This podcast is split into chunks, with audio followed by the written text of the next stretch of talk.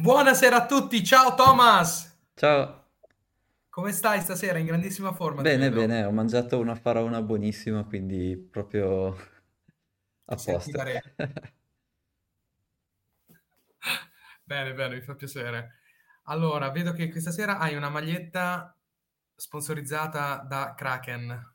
Sì. E piacere. niente, se volete perdere un po' di soldi ai casino, Kraken è abbastanza fatto bene, poi. Ottimo, ottimo, ottimo. Naturalmente siamo stati strapagati per far vedere questa maglietta, No, anzi, ti dirò di più. Questa te la davano con il loro tipo eh, crowdfunding, cioè avevano venduto una frazione di quote a degli entusiasti che niente, e in cambio dei- ti davano questa maglietta dei- della cioccolata. Vabbè.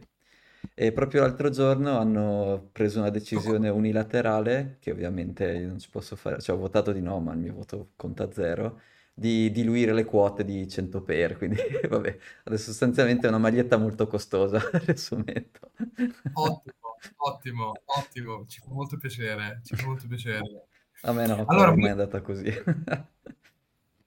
Volevo cominciare ricordando a tutti di iscriversi al canale YouTube Bitcoin Ma sì, Cabana, scaricare gli episodi del podcast da tutte le più grandi piattaforme, qualunque usiate, siamo su tutte. E, e quindi se vi fa piacere quello che facciamo, uh, registratevi nel canale, mettete un like, commentate, vogliamo cominciare a dare più, più vita alla nostra community perché comunque ci sono tante persone che ci vedono sì. e ci ascoltano. Noi vediamo le statistiche, quindi c'è interesse in quello che facciamo e diciamo. Sì, E, diciamo e che il nostro, la nostra prima apparizione extra cabana l- l'ho Esatto, dovuta rovi- rovinare io perché, vabbè, perché io trovo bug, ogni, ogni ogni cosa che clicco trovo tutti i bug possibili, immaginabili, che vabbè, quella arriverà tra un paio di settimane che va rifatta. No, va bene, ma anche dalla diretta Instagram, quando abbiamo parlato alla podcast di Prana Ventures, un fondo di venture capital, c'è stato molto interesse. Io ho avuto un po' di, un po' di persone che mi hanno scritto dopo, ah, ti ho visto sulla diretta, è stato molto Ah, interessante. Quindi, sì, sì, sì, sì, sì, sì, sì, bello. Quindi seguiteci anche sul canale perché lì potete avere tutto quello che volete di noi e se vi interessano le vecchie puntate, questa ormai è la terza stagione del Cabana, Sì. eh, le trovate eh, sulle varie piattaforme di podcast. Ma iniziamo, Thomas. Stasera che bolle in pentola? C'è un, Oh, un sì, tema interessantissimo, secondo me. sì. Interessantissimo. Tre temi interessantissimi. Uno un po' di Vero. gossip, però vabbè. Due invece più seri. Non so da quale vuoi iniziare. Io vorrei cominciare dal fatto che oggi, scherzando, ho detto a. Thomas, stasera parliamo di Marta Fascina e Thomas mi ha detto chi è Marta Fascina? Infatti, non so chi sia, non mi inter- non lo so. Mi dispiace? Marta, se ti devo conoscere, non ti conosco, non lo so. Boh. Mi Vabbè, dispiace. è la moglie del signor Berlusconi, quindi non abbiamo quel tipo di connessioni. No, Ancora. no, no, no, no, ma sto anche bene così, nel senso, no, vabbè, insomma, sinonimichiamoci, eh, cioè, abbiamo già abbastanza nemici senza che No, esatto, già passato- non, non andiamo anche su quel, ti prego, no, quel No, fronte no. Già oggi ci andremo ad inimicare la Liz Truss degli UK, quindi insomma, dai, Aia, aia, passo aia, alla volta. Sì. Quindi l'MI6 conosce il tuo indirizzo in questo momento, vero? Sì, no, spero che non gli interessi, però sì. Anche il tuo, Vai, non, non pensare di essere... È così importante, dici meno male. Allora, Mm. cominciamo da quello? Sì, dai, e niente, quindi eh, l'avevo scritto anche un po' mentre succedeva settimana scorsa, ma praticamente che cosa... i bond inglesi sono stati salvati dalla banca centrale inglese. Salvati vuol dire che la banca centrale ha iniziato a comprarli, a farne man bassa, perché sostanzialmente gli investitori avevano iniziato a, a dubitare, insomma, o comunque a non valutare convenienti comprarli a, a quel prezzo lì. E questa cosa, è l'inizio di, di questa faccenda è attorno al 22-23 settembre, dove Liz Truss, la, cos'è, cosa si chiama? Prime Minister? Non so. Boh, Sì, forse no. Sì, sì. ministra. boh. Vabbè, insomma, di- eh, spiega qual è il piano che l'Inghilterra ha per, eh, cioè un piano fiscale del breve periodo per sopravvivere all'inverno, ok, ma poi anche sono un po' più non solo focalizzato sull'energia, ma anche su altre cose. Tra cui sostanzialmente dice è un piano che costerà 45 miliardi di sterline, ha sicuramente una parte di agevolazione per le, per le bollette del gas, insomma, per la questione energetica, e poi anche tutta una serie di sgravi fiscali, quindi è proprio uno stimulus package, quindi voleva andare a ridurre la pressione fiscale su tutta una serie di, di categorie, anche quelle più ricche, quindi non era, non era solo uno sgravo fiscale o uno sgravo bollette per la popolazione più, diciamo più bisognosa, o insomma normale, era proprio uno sgravo fiscale anche per, i, per le, le, persone più, più abbienti. E quindi questa cosa ha sostanzialmente suscitato il dubbio degli investitori, perché chiaramente questa è una manovra tipicamente inflazionaria, no? Rende più facile eh, che ci sia circolazione della moneta e, e, quindi gli investitori hanno iniziato a richiedere eh, più percentuale di, di interesse da- dai loro bond. E magari, non so, magari se vuoi spiegare tu la relazione tra il valore dei bond che scende è vuol dire che la percentuale del tasso che ti danno sale, perché all'inizio valgono 100 esatto. E ti, e ti pagano una, una, cedola, che ne so, annuale del, dell'1%. Però se tu adesso fai valere questo bond 90, questo l'1% te lo paga sul 100, quindi ti paga 1, quindi percentualmente l'1 su 90 è una percentuale maggiore, adesso non so, sarà, vabbè, quello che sarà.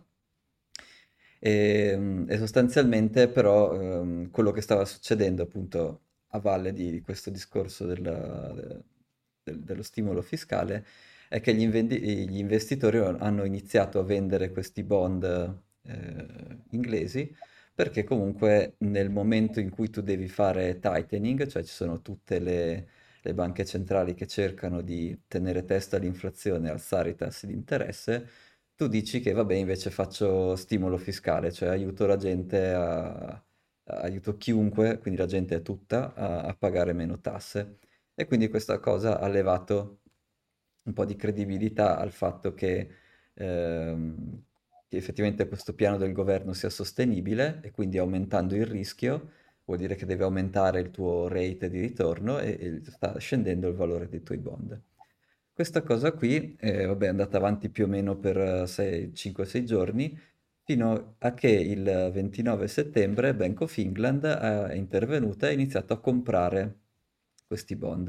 Quindi sostanzialmente il rendimento di questi bond, di quelli di lungo periodo, era passato dal 3,7%, era arrivato fino al 4,5%, che era a livelli del 2008, e appena arrivato al 4,5% Bank of England ha iniziato a comprare e quindi con un compratore il valore del bond inizia a salire perché se tu provi a venderlo c'è qualcuno che te lo compra subito, quindi il valore inizia a salire e quindi insomma di conseguenza il tasso di interesse più o meno è tornato giù verso il 3,5-3,7%. Quindi questo è che cosa è successo. E le... Vabbè, spieghiamo ancora un altro un po' di certo. dettagli.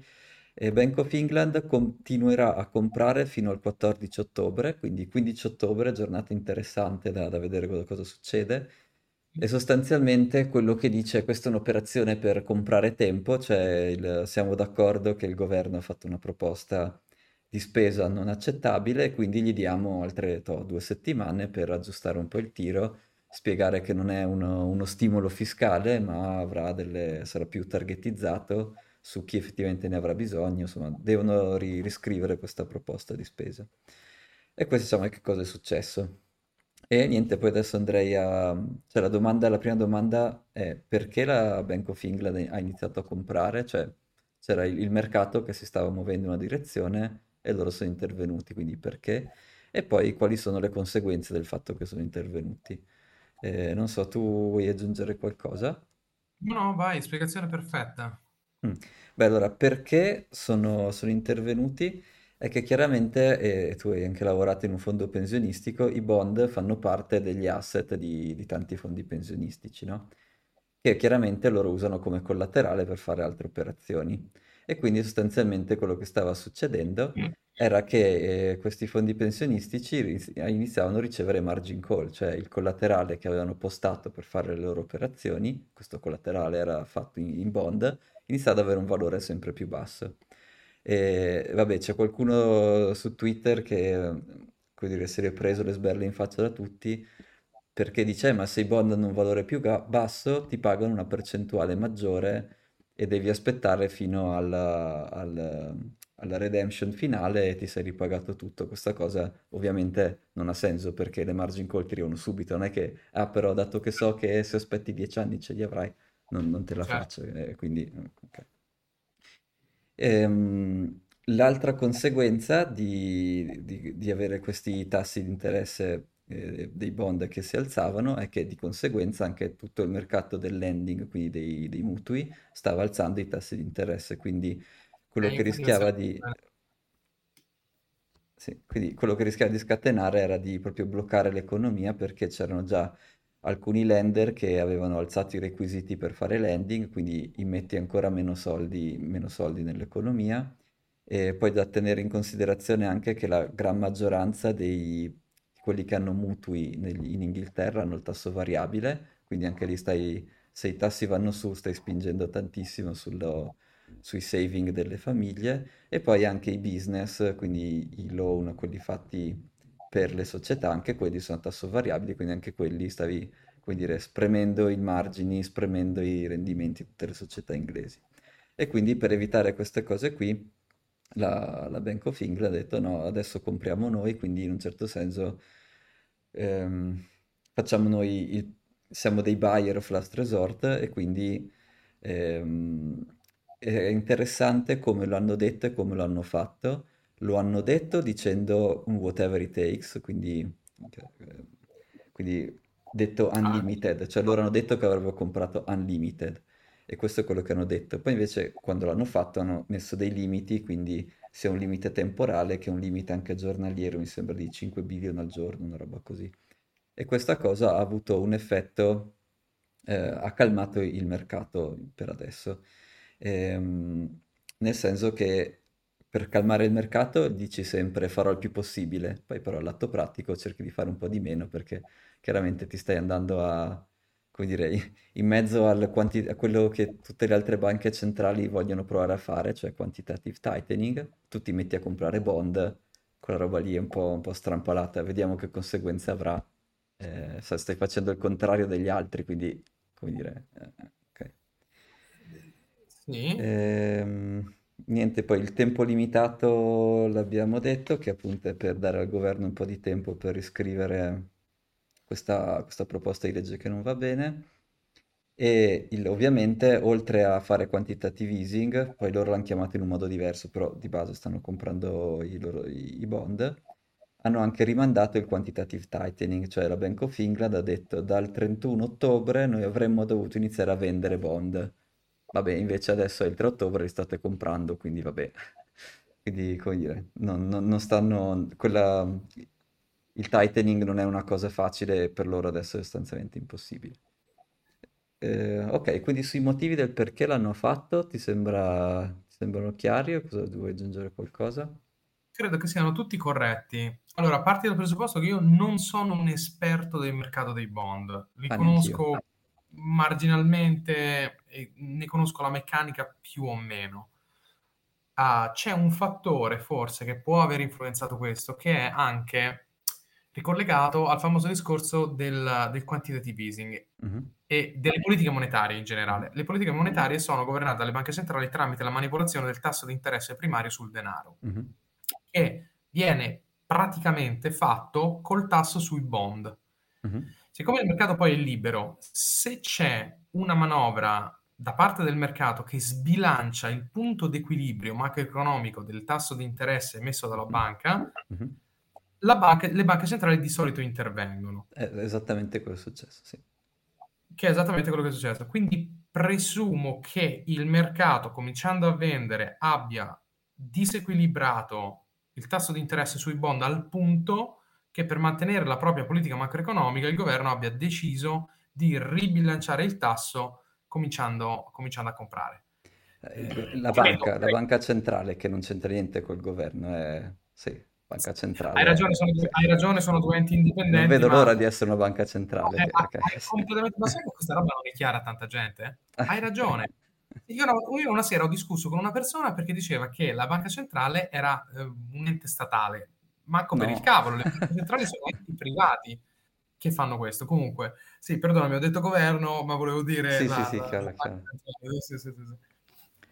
Eh, infatti appunto il, il tasso a cui erano arrivati era 4,5% E doveva stare sul 3,5, e 3,8 loro lo volevano sul 3,5. Ora, sinceramente, anche a me non è chiarissimo perché se tu vuoi combattere l'inflazione è giusto che devi alzare i tassi. Quello che loro hanno osservato è che questo rialzo di tassi in realtà non è, non è tanto che gli... Sì, non era, non era del- della velocità giusta a cui loro avrebbero voluto, diciamo, ridurre Esatto. l'inflazione, ok?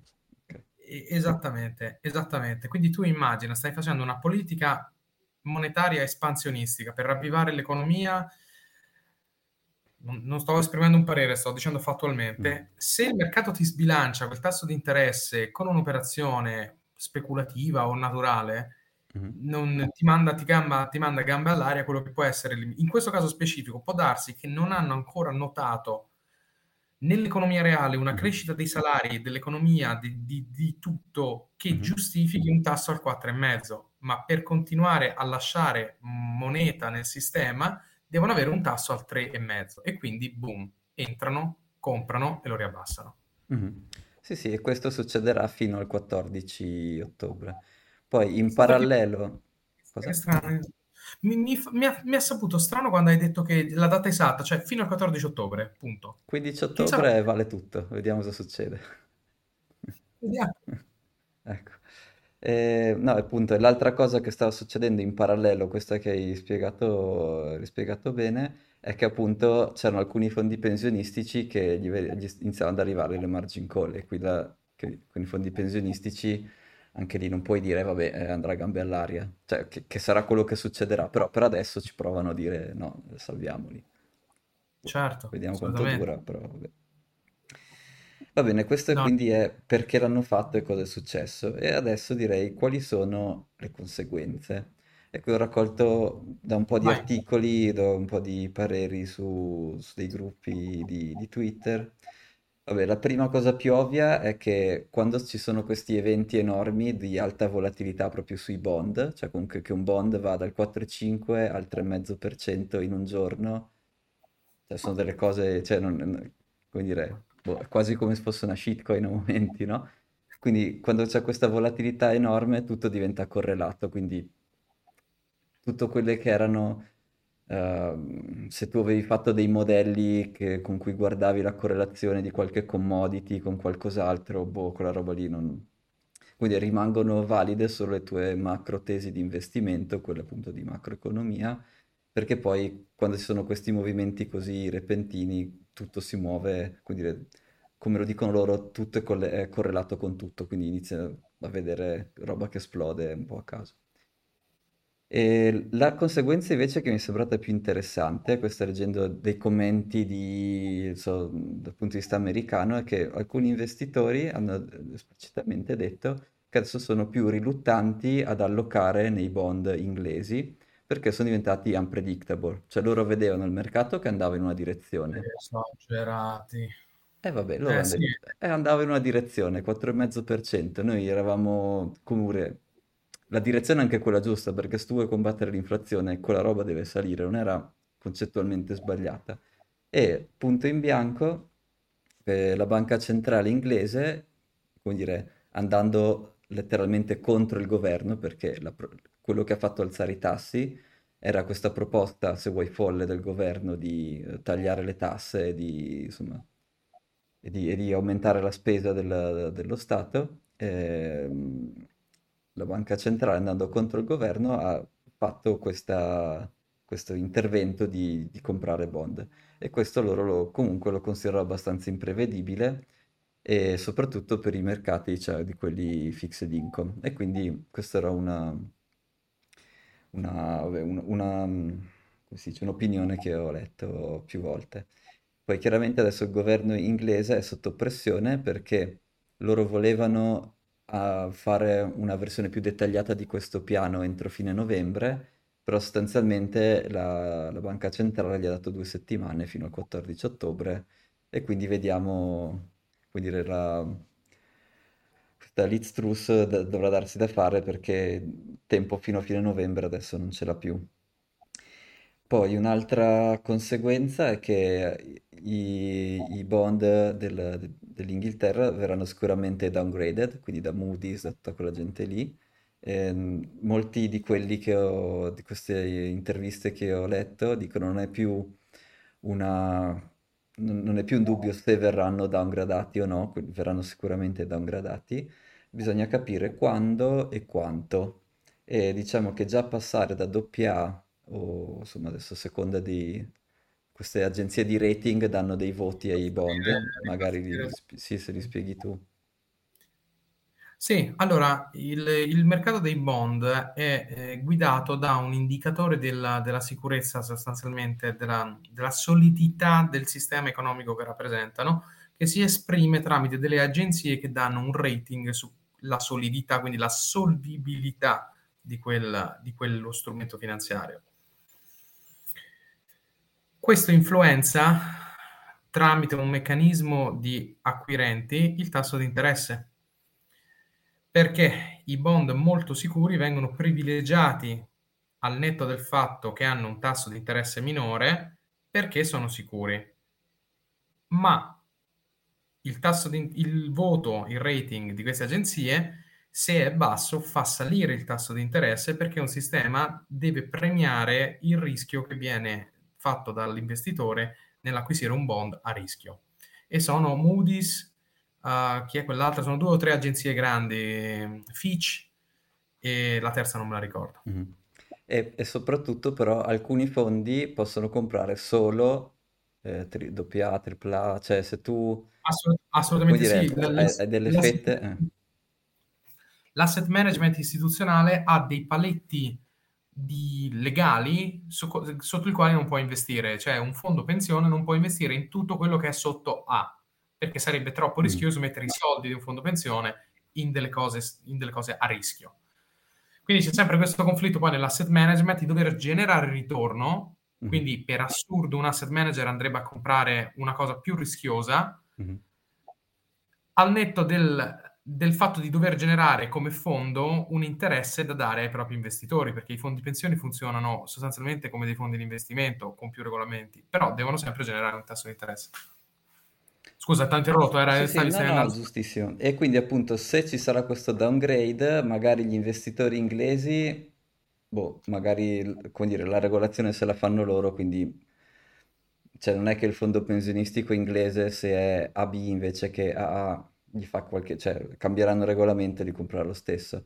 Però un 30% di questi bond inglesi invece è tenuto da investitori stranieri e per loro invece non hanno nessun obbligo a tenere un AB se devono comprare solo A.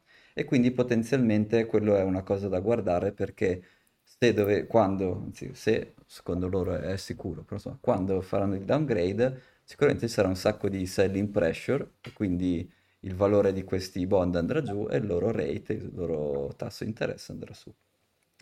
Thomas, ho appena visto che sono ratati a AA meno me, AA meno. Mm, E secondo me gli daranno come un- uno scappellotto dietro la testa e lo porteranno a un, a un meno in più, diciamo, qualcosa, qualcosa. Poi non so bene come funzionano, se hanno due meno, se faranno A più, non lo so. Mhm. Secondo me, se no, vabbè, non è che gli possono dare BBB, che, cioè, se no, se no colla- collassa, collassa il Sì, sistema. sì, no, infatti si metterà... Poi ricordiamo che ad esempio nel 2008 eh, Moody's and Company sono stati... cioè dopo che era crollato tutto, ah, ops, allora sì, adesso aggiorniamo il rating, quindi non è che sia Sì. necessariamente le più veloci del mondo questa agenzia qua. No, ma infatti è anche un tema controversiale questo, perché sono delle agenzie, di nuovo, sono delle agenzie private che decidono esatto. Pagato su, deci- non decidono, però han- influenzano E beh, il tasso di interesse pagato eh, dal debito di uno Stato, che è una cosa seria. Ecco, e l'ultimo punto è che la credibilità della- del, del governo UK è stata messa in dubbio, no? Sia della Bank of England e poi anche la credibilità della Bank of England è stata messa in dubbio perché appunto questo era il periodo di fare tightening, la direzione è quella, invece hanno deviato rotta, quindi UK sono considerati più ad alto rischio rispetto a prima, che vabbè, rispetto all'Italia niente, quindi sono ancora comunque molto, molto sicuri. Però, insomma, ehm, è stato percepito come un aumento del rischio. L'ultimo punto che volevo fare su, su questa cosa qui, ah, non so, di conseguenza tu ne vedi altre, a parte,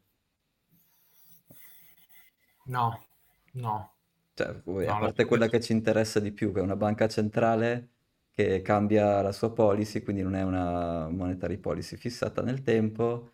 Eh, c'era qualcosa in Inghilterra su- sul brink of failure, eh, che- nel blocco Genesis di Bitcoin c'è... c'è- No, quindi a parte queste cose qui, sì, diciamo che, vabbè, eh, sì, di, di- di alto livello, Cioè, come dire, di cameo sì, ci, ci toccano un po', però... Sì. Eh, Ehm, io credo che qualcuno minerà un altro blocco con le testate dei giornali quello sicuro. eh, per fare, per fare la, la voce a quello. Vabbè, ricordiamolo, ricordiamolo che il, il blocco originario Sì, nel, nel... blocco Genesi, cioè nel primo blocco di Bitcoin, c'è, come dire, dato che non c'erano transazioni in ingresso, perché non c'era niente prima, nel campo dove tu di solito metti le regole per spendere le transazioni in ingresso, Satoshi poteva metterci quello che voleva, perché tanto appunto prima non c'erano transazioni, nel- era, era il primo blocco.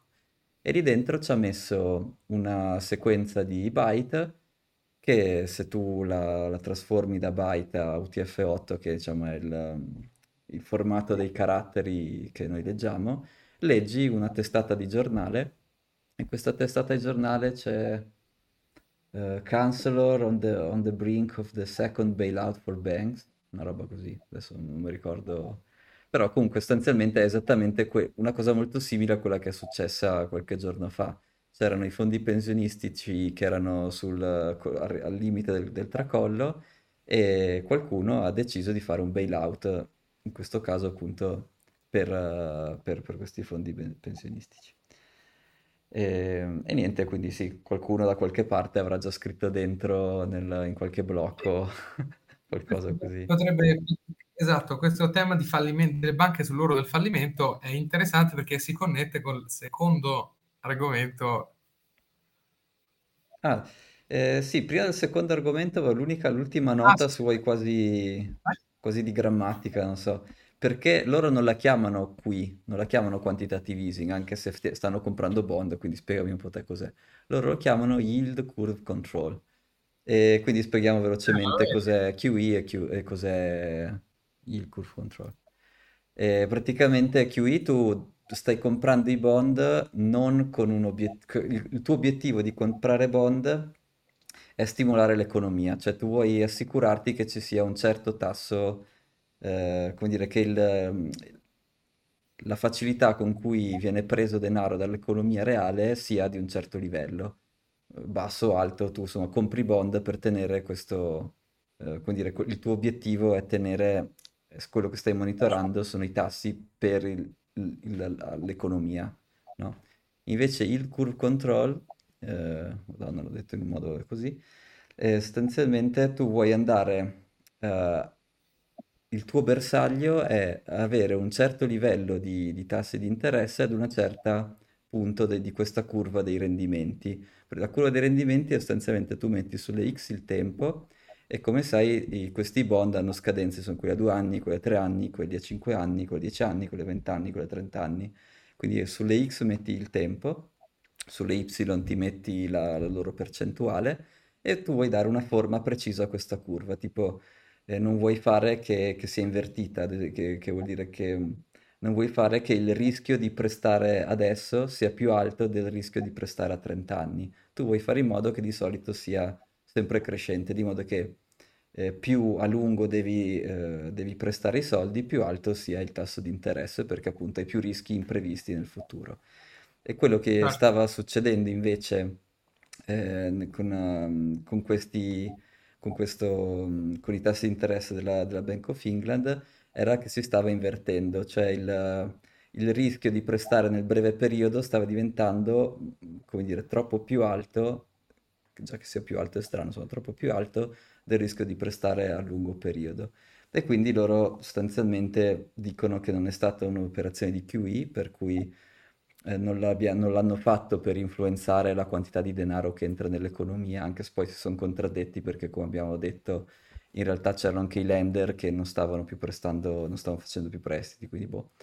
Ma l- l'hanno fatto con l'obiettivo di dare una certa forma ai- a questa curva dei rendimenti, che era una tecnica Eh, che è stata inventata dagli Stati Uniti nella seconda guerra mondiale, perché quando loro dovevano finanziare lo- l'effort bellico, loro facevano un sacco di titoli di Stato e c'era, chiaramente c'era un sacco di questi titoli di Stato, di questi bond, e quindi, come sempre, quando c'è tanto supply il prezzo inizia a scendere, ma se il prezzo scende, abbiamo detto, il tasso di interesse sale, e quindi quello che volevano evitare è che volevano emettere tanti bond, e l'hanno fatto, però volevano anche evitare che non sca- si scatenasse un'inflazione rampante negli Stati Uniti.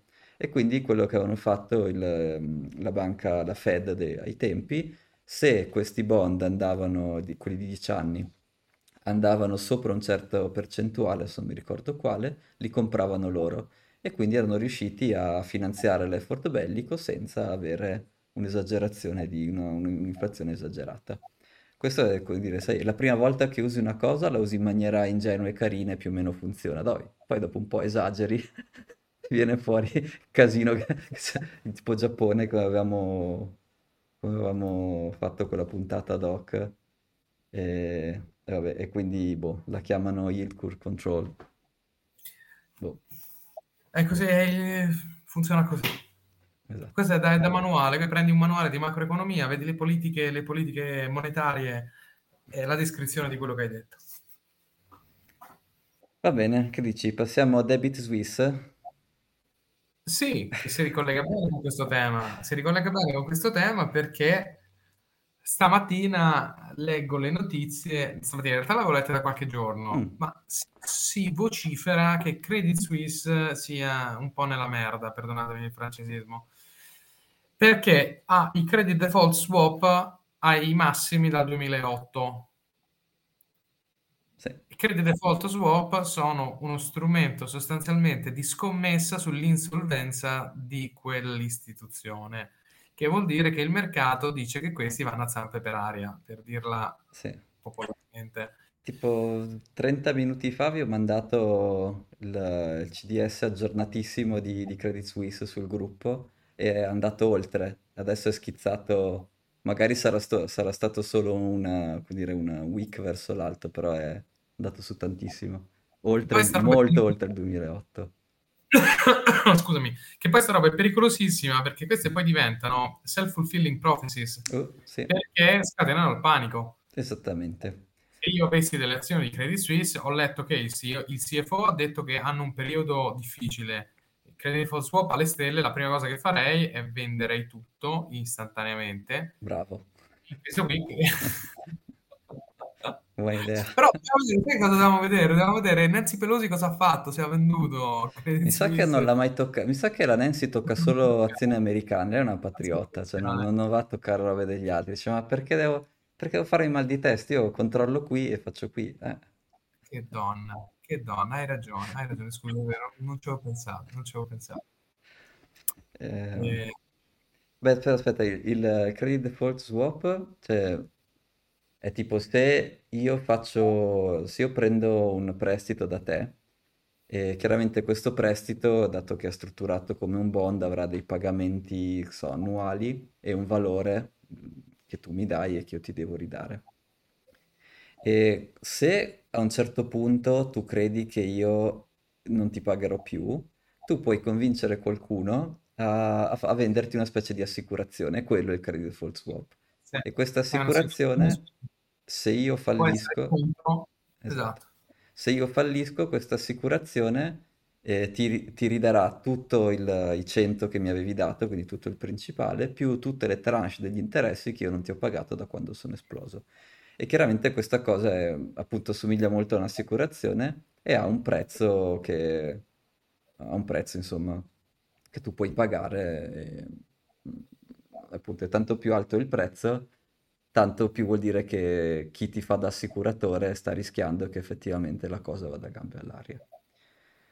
Ehm, Sì, dai, quella situazione di, di Credit Suisse è che da inizio anno le azioni hanno perso il 60% di valore e dici, boh, è tanto e poco, non lo so, non è che sia andato proprio benissimo quest'anno, è però per, per comparo... Cosa? Oh, 60%. Vabbè, ma io sono abituato alle shitcoin, il 60% mi viene da ridere, quindi ho dovuto anche andarmi a cercare le altre, le altre banche cosa hanno fatto, tipo Bank of America ha perso un 20-25%, quindi sì, direi che 60% non è male come perdita. Eh, è, ta- è- una, è una tragedia, è una tragedia. Eh, eh, Cioè, non è, non è l'unica. perdere il 60, sì, e infatti quindi c'è già il 20% è un'enormità. Sì. Ok. Eh, però appunto... Cosa? No, scusa. Eh, Pensavo avessi altri, altri numeri da Sì, snocciolare sì, ne ho, sulle ne ho qualcun altro. Grandi. ci sono le, le curve, ci sono anche sui credit default swap, perché tu puoi avere la protezione a due anni, a cinque anni, a dieci anni, a vent'anni, e anche questa curva qui, anche questa si è invertita. Cioè adesso praticamente il- la protezione a 30 anni non è così tanto, in- cioè non è molto interessante. Vogliono tutti avere protezione sul breve periodo. E quindi anche questa, c'è questa curva delle credit default swap di Credit Suisse, sta apprezzando il rischio di fallimento nell'immediato, quindi non tra dieci anni, ma adesso.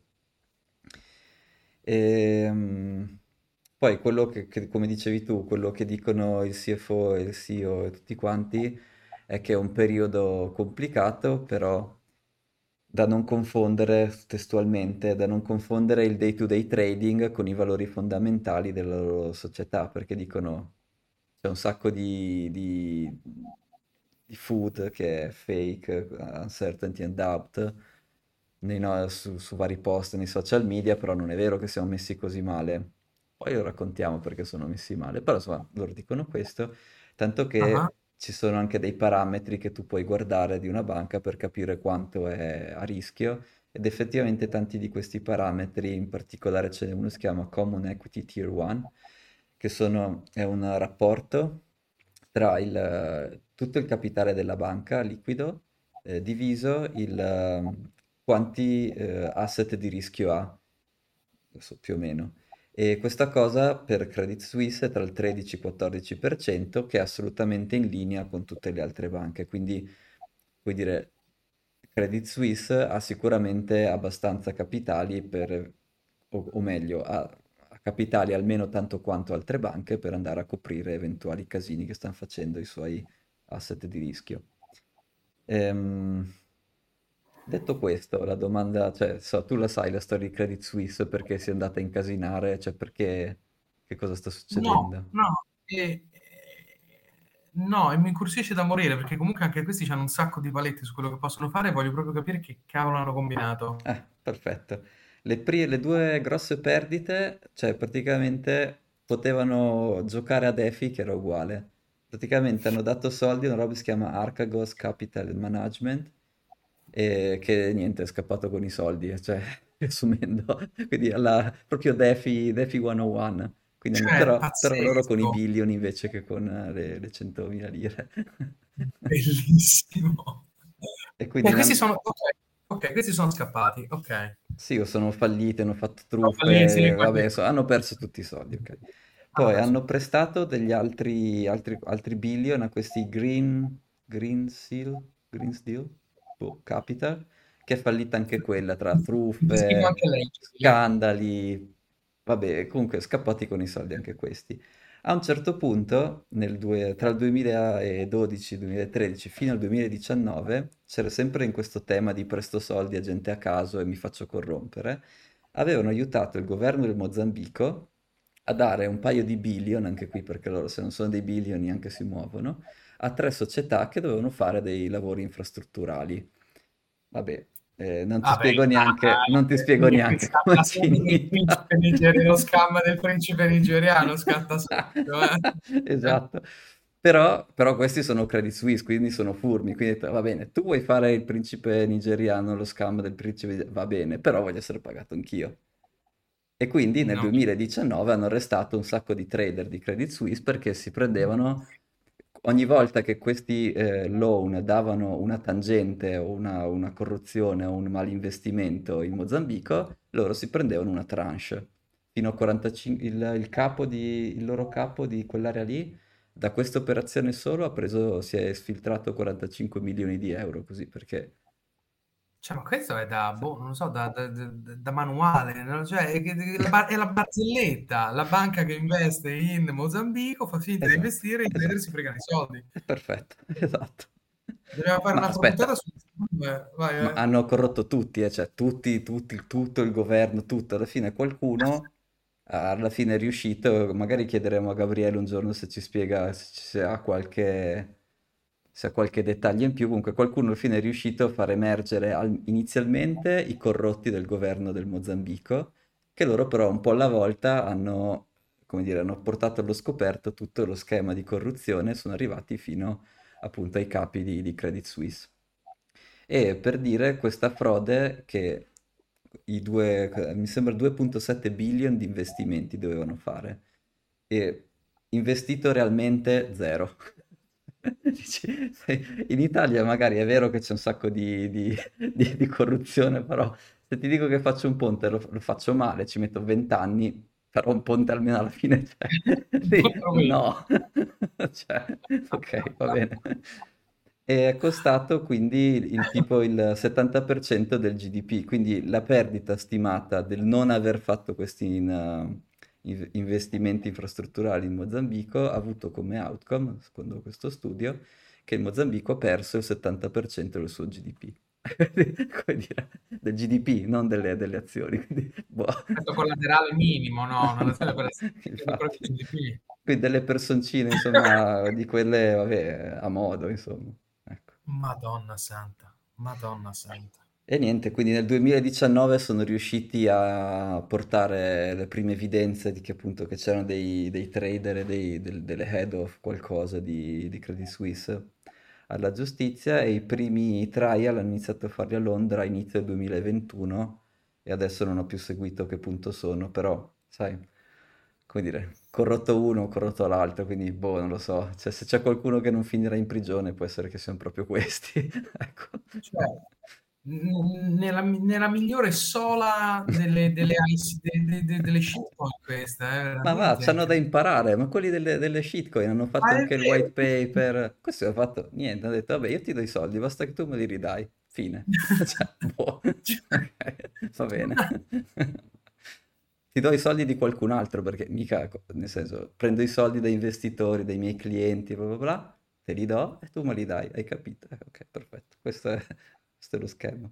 Cioè, non- non- mi sembrano un po' dei, dei- dei- dei novellini poi quelli che lo fanno con le cripto, sti, giochi, rispetto, sì, rispetto stai a lì, mille dollari, ho guadagnato 2000 dollari, ma, ma no. Eh. Questo spicci. Cioè, Vitali, che è l'unico che l'ha fatta giusta, ha fatto uno scammone finale di dimensioni gigantesche e lui l'ha fatta giusta. Io sapevo che dovevi parlare di Vitalik stasera, lo sapevo, che ce l'avevi lì con Ethereum, ti vedevo che stavi lì lì per tirare fuori Ethereum. Beh, comunque, eh, quando abbiamo fatto l'intervista con Prana Ventures sono stato super diplomatico. Cioè, ho detto, gli ho rispiegato che cosa potrebbe fare, perché non ha senso, e, però, e basta, non ho detto altro, insomma. Cioè, quindi così. No, assolut- assolutamente. Io consiglio ovviamente di andare a rivedere il video del, del nostro intervista e le, le parole di Thomas, le tue erano assolutamente corrette, ma le tue espressioni facciali erano di, tra il disgusto e l'orrore e la disperazione del dover andare a, a di nuovo toccare il tema Ethereum. Quindi... No, però adesso ogni volta che, che dici Vitalik, io non posso che pensare a quella foto che ha spaccato Twitter. basta. Cioè, ma ti pare, Cioè, ma devi essere Pensa, veramente neanche fuori quella è riuscita a invertire il bear market. Neanche quella, cioè, ormai non c'è più... È stato come quando Kim Kardashian fece quella foto con, con il bicchiere di champagne, te lo ricordi? Ah, a proposito di Kim Kardashian, il terzo, il terzo... Ah, quella la conosci adesso, Marta Fascinarò, ma Kim Kardashian sì. Vabbè, è molto più ricca e molto più famosa Kim Kardashian, se mi permetti. Poi, vuol dire, l'inizio di carriera magari è stato simile, questo io non lo so. Boh. Però poi Kim Kardashian, grande imprenditrice, ha fatto, No, ma insomma... se sta, Thomas, smettila che ci arriva, ci arriva, ci arriva la polizia a casa. Smetti. Vabbè, comunque, cioè, da... influencer, due influencer, Sì, sì, ma da imprenditore Kim Kardashian non posso fare altro che rispettarla, cioè nel senso ha, costruito un impero in un modo o nell'altro, no? Tanto che la multa, e, e perché ne stiamo parlando? Perché proprio oggi la SEC le ha consegnato una multa di 1.250.000 dollari perché ad un certo punto, adesso non mi ricordo neanche quando, aveva sponsorizzato uno scam, uno delle solite, un token di qualche tipo, adesso non so neanche quale, e la SEC ha deciso che, to- che quel token invece è una security e quindi chiunque abbia sponsorizzato una security senza fare disclosure, quindi senza dire mi hanno pagato, me ne hanno dati, allora, eh, quello è un reato negli Stati Uniti e quindi le hanno fatto pagare la multa. Eh, era stata pagata 250 mila dollari per un post di Instagram, quindi cioè, capisci, quando dico da imprenditrice non posso dire niente, cioè, effort zero, 250 mila dollari.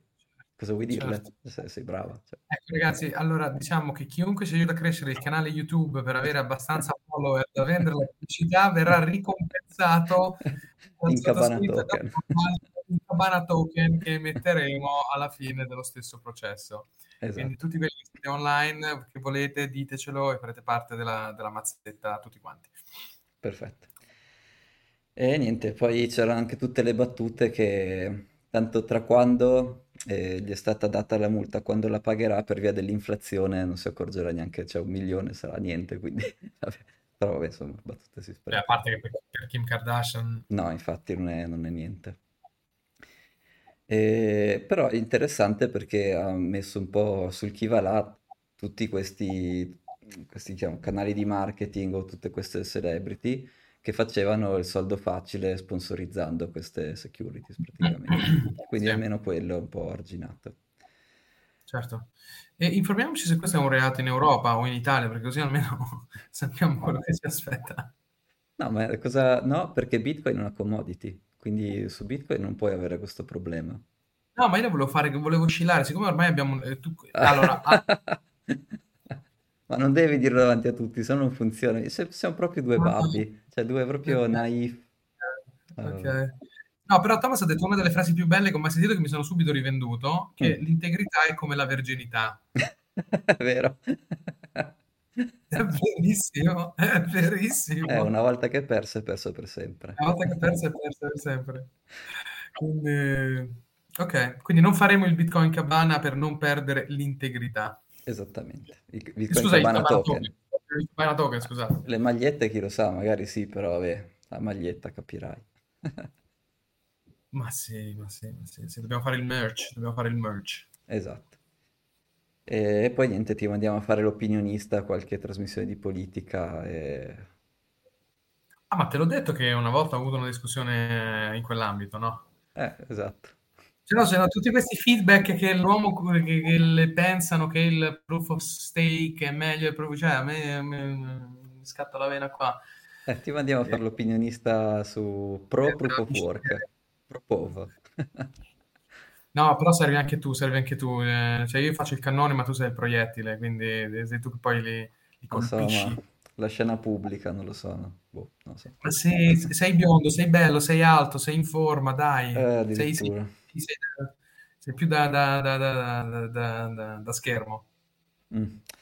Vedremo. Ehm, beh, però con questa news io avrei concluso le news, diciamo, macro, che se dare macro Kim Kardashian un po', vabbè. Facciamole sto complimento, va. molto macro, molto, molto macro. Molto macro. Eh, non so, che dici? Facciamo... Un po' che non, ho, che non apro quel market la... cap. Io pensavo la rubrica pesci in faccia, ok. Ah, beh, adesso apriamo tutte e due che... Ma non avevamo gossip, eh? hai detto? Era questo, quello di, della Kardashian, cioè più, più che gossip, cosa, cosa devo ah, dirle? Ma allora, tutto rosso, molto bene. Siamo nel pieno del bear market, benissimo. E, però la cosa che alcuni avevano notato è che questo, il fatto che la Bank of England abbia, come dire, spostato in là il tightening potrebbe dare aria ad una, dire, ad una, una bull trap, no? Quindi le equities cominciano ad andare su perché dicono, eh vabbè, magari il tightening non lo fanno, magari il pivot a quantitative easing è più vicino di quello che sembra anche per le altre banche centrali. E quindi una cosa che osserverei, che però trading non si fa che è troppo pericoloso, però potenzialmente appunto questa settimana prima del 14 perché appunto uh, 14 vediamo cosa succede, potrebbe esserci una specie di, di- di mini rally guidato appunto dal fatto che se la gente, se abbastanza investitori credono che ritorni il quantitative easing, ci sono sicuramente un sacco di dry powder on the sidelines adesso per mettere dentro equity Sì. e come sappiamo alla fine Bitcoin è correlato a Nasdaq, quindi se sale quello salgono, salgono tutti e due, quindi potrebbe succedere qualcosa di piacevole nel breve periodo. Però nel lungo periodo, boh, no, è ancora, è ancora grande inverno qua. Tu cosa, cosa ne pensi? Io mm, penso che dobbiamo approfondire questo tema perché tu hai ragione dicendo che Bitcoin è correlato al Nasdaq. Uh, però è correlato per motivi, non è che, non mi ricordo il termine statistico, scusa, sto pensando quando una correlazione è casuale, si Mhm. dice che una correlazione è stocastica, credo. No, non mi, ric- non mi ricordo, insomma, ci sono, ci sono delle statistiche per cui due eventi che in realtà non hanno un legame Mhm. sembrano correlati perché fanno la stessa traiettoria. E allora tu hai ragione, sì, perché gli investitori sono quelli, quindi ad oggi è correlato a quello. Ma mi fai sempre pensare che le fondamenta sono diverse, secondo me, quindi io attendo con ansia il giorno Ah, che, sì. che questa tesi venga dal, dal mondo di Twitter e da te in primis che sei... Ah, non vedo l'ora, però. Però è così, sì. Avevo fatto un esperimento simpatico un paio di settimane fa. Tra i vari tipi di, di correlazione puoi anche andare a cercare per la causalità. Eh, la E causa... Sì, hai ragione. E, e avevo fatto questo esperimento, avevo messo il- la time series di Bitcoin, la time series di Nasdaq, e ho provato a vedere quale causa quale, perché il fatto che siano correlate vuol dire che si muovono assieme, tu potresti voler vedere quale si muove prima. E quello che io pensavo è che Nasdaq si muovesse prima di Bitcoin e che dà, come dire, che lancia la direzione. E invece quello che ho trovato è che è Bitcoin che si muove prima e Nasdaq segue dopo circa tre giorni. E questa ca- causalità scompare se tu allunghi la finestra di, di giorni, quindi se tu vai da tre giorni a dieci giorni scompare, cioè non c'è più questa causalità, e scompare anche se tu inverti, quindi se tu dici, eh, quando, quando fai questi esperimenti tu parti con un'ipotesi dici, la mia ipotesi è che Bitcoin causa lo spostamento di Nasdaq dopo tre giorni. E, e questa- e poi fai un esperimento con un codice e ti viene fuori un numero. E se inverti e dici il, il nuovo esperimento che faccio è Nasdaq causa il prezzo di Bitcoin dopo tre giorni, questa cosa esce falsa. Quindi è proprio Bitcoin che ha questa pro- capacità di fare, l'inf- come dire, si chiama Granger causality, quindi di, di cau- Eh, di- di essere, eh, dire, in anticipo rispetto al Nasdaq. eh, ma che ti dice questo?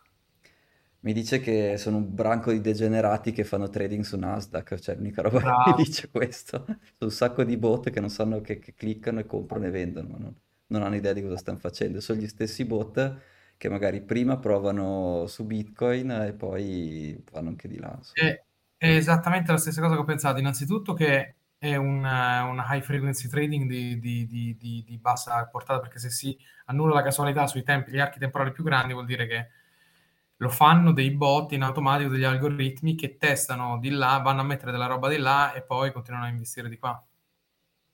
Mm. E comunque sì, per adesso la causalità definita in quel modo lì, poi magari ve lo metto dentro il gruppo, è da Bitcoin verso Nasdaq e non viceversa. Anche se però... Semplicemente ti dà, secondo me, l'idea di non è Bitcoin che muove Nasdaq, secondo me è il bot che mette prima su Bitcoin. Sì, sì, ovvio, ovviamente Bitcoin non muove niente, se sono un mercato microscopico, no, rispetto, rispetto alle equity, quindi chiaro, sì, sì. Che interessante, che interessante. Ehm, c'è il solito discorso che i soldi istituzionali non ci stanno. Eh, sai che c'era, era Io uscita una news, se non oggi, 700 milioni di qualcuno, in- di clienti istituzionali, non vorrei dire Fidelity perché non mi ricordo bene, però era una news proprio recentissima. Ehm, io forse sembrerò un disco rotto perché sono anni che ripeto la stessa cosa. Finché non entrano i soldi istituzionali, è il solito, è- sono, sono i trader, perché la, la client, la client base ormai non è, mhm, è satura quella che si può fare con gli strumenti attuali, secondo me. Sì. Ehm, Sì, o comunque diciamo che il prezzo si muove velocemente, quindi vuol dire che per forza ci sono dentro o bot o, o trader ansiogeni o che comunque fanno operazioni di continuo, se no il prezzo non si muoverebbe così. Che può anche voler dire che non è un mercato molto liquido, beh, non lo so. Comunque, eh, su questo c'era una bella statistica, scusa, che diceva mm, quanti sono i bitcoin che si sono mossi negli ultimi tot anni mhm, e non mi ricordo che c'era, ti, ti dava sostanzialmente la perce- ti faceva capire la percentuale del prezzo mhm, spiegata da chi hodla e chi ci fa trading. mhm. E era una bella fetta quelli che facevano non trading, c'è non mi dubbio. ricordo, ti direi il 50%, quindi c'è una parte del prezzo spiegata da quello. Sì, sì, ma Molto interessante. sicuramente, sicuramente la, la parte, ma- cioè, come dire, il prezzo lo fai sui- sugli exchange, quindi, come dire, Eh, ma ehm, non cambia il gioco, secondo me, con gli investitori istituzionali, lì vedremo questo esatto, rapporto bilanciarsi in maniera clamorosa sì. verso gli, gli hodlers. Ecco, su questo argomento qui sto cercando di fare, di avere un ospite che si, è si è occupato di machine learning per fare sentiment analysis e l'ha fatto mh, non, ne- non proprio sul prezzo, per esempio per decidere su quale moneta fare mining, che vabbè, è una roba un po' convoluta, però può essere divertente da, Certo, da- da intervistare una volta. È di Roma, certo. tra l'altro, quindi chi lo sa. Lo faccio venire a Eh, casa. Ci mettiamo in due, ci mettiamo in due. No, potete eh. parlare in romano e boh, vediamo se capisco. Ci proveremo, ci proveremo. Bene, quindi queste sono, queste sono le, le notizie, le notizie della settimana. Um, secondo te c'è qualcosa in ballo di grosso per la prossima? Cose che devono accadere, scadenze, fatti, Nancy Pelosi che Mm, ti chiama? Non lo so. no, allora, scu- quelle che mi sono segnato sono quelle della Bank of England, quindi 14 settembre, eh, no, scusa, 14 ottobre, 31 ottobre, no, tra 31 ottobre l'hanno già spostato. E niente, vedere che cosa dice il governo inglese, perché sai, alla fine il governo inglese può anche dire no, questa proposta di legge ci piace esattamente così com'è. Non è, cioè, non è che non devono obbedire alla Bank of England, sono caldamente, è caldamente consigliato che obbediscano, ma non devono. Quindi ecco, monitorare che cosa fa UK, non tanto sì perché ci interessa UK, ma anche perché appunto poi dà un po' l'esempio di cosa possono fare altre banche centrali e poi setta anche il mood per tutti gli investitori, no? E che appunto se dovessero dire no, questa cosa ci piace così, ehm, cos'è che mi aspetto? Mm, bella domanda. Perché che il tasso di interesse salga di più, quindi l'economia UK andrà in recessione prima. Mi aspetto che ci sia un flight to safety, ma non verso equity, sarà verso bond americani o comunque non inglesi. E- Però su Bitcoin, boh, no, non vedrei un grosso impatto. Non lo No, so, forse boh, vediamo cosa succede. Vediamo, vediamo, vediamo, vediamo, vediamo. Secondo me saremo lì orizzontali. boh. Ho visto, ho Mm, visto qualche trader che fa technical analysis di quei pochi che un po' ci chiappano, mm. che stanno facendo mirabolanti previsioni per i prossimi, per i prossimi mesi, che hanno chiamato il bottom, tutto quanto. Uff, auguri. Non lo so. Oh, però ti ho pensato, ti ho pensato perché ho visto un tweet di Jim Cramer che aveva Oh detto no, della guerra "Le- le- nucleare, cazzo, siamo tutti morti, è vero. è finita, è Cavolo, è finita. finita, è finita. Ha detto, ha detto la Russia non utilizzerà mai la bomba nucleare. Eh no, tu scherzi, ho, comprato le pastiglie di iodio che non si sa mai, dubbio, per fare edging contro Kramer, vabbè. Sì. Grande, grande. Dove le hai prese? Su Amazon me le compro anch'io? Sì, sì, ma sono quelle da far... sì, sì. È l'ultimo E dei problemi, eh, se succede, quindi boh, però così è una carineria per dire, vabbè. Almeno, certo, almeno nella- nelle mie... C'è una ghiandola dove va lo iodio e tu non vuoi che vada lo iodio radioattivo in quella ghiandola lì e quindi ti prendi questo iodio. Sì, sì, ti prendi questo iodio di modo che sei sicuro che lo iodio radioattivo non, non si pia- non si ferma nella tua ghiandola, però, vuol dire, se ti tira una, una nucleare in faccia, vabbè, come dire, non è che... Boh, esatto.